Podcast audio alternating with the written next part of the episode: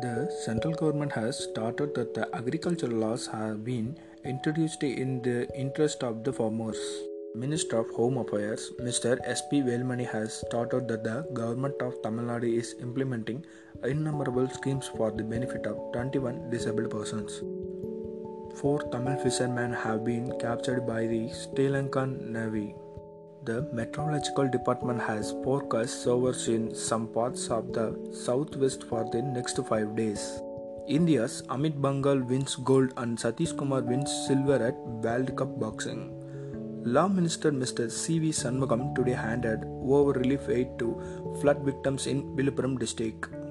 Ministers of State Mr. K.C. Veeramani and Mrs. Nilofer Kafeel today inaugurated the construction work of the Governor's Office and Agricultural Extension Center at the cost of rupees 451 crore in Alangayam, Tirupati district. Collector Mrs. Maheshwari Ravikumar said that the public should give their full cooperation for the economic survey work in Kanchipuram district.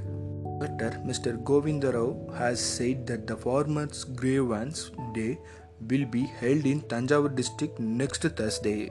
Voting machines for the Nilgiris district were placed in a security room in the presence of political party figures.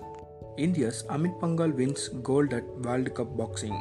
He won the medal in the men's 51 kg weight category of the competition in Germany.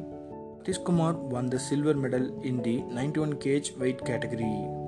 The match between Hyderabad and Mumbai is currently underway in the ISL football tournament. Kerala will take on East Bengal in another match at 7:30 pm. India's Virat Kohli continues to be second in the batman's rankings for Test cricket, while Ashwin has moved up to ninth in the bowling department. Jadeja remains third in the all-rounder category. Thank you.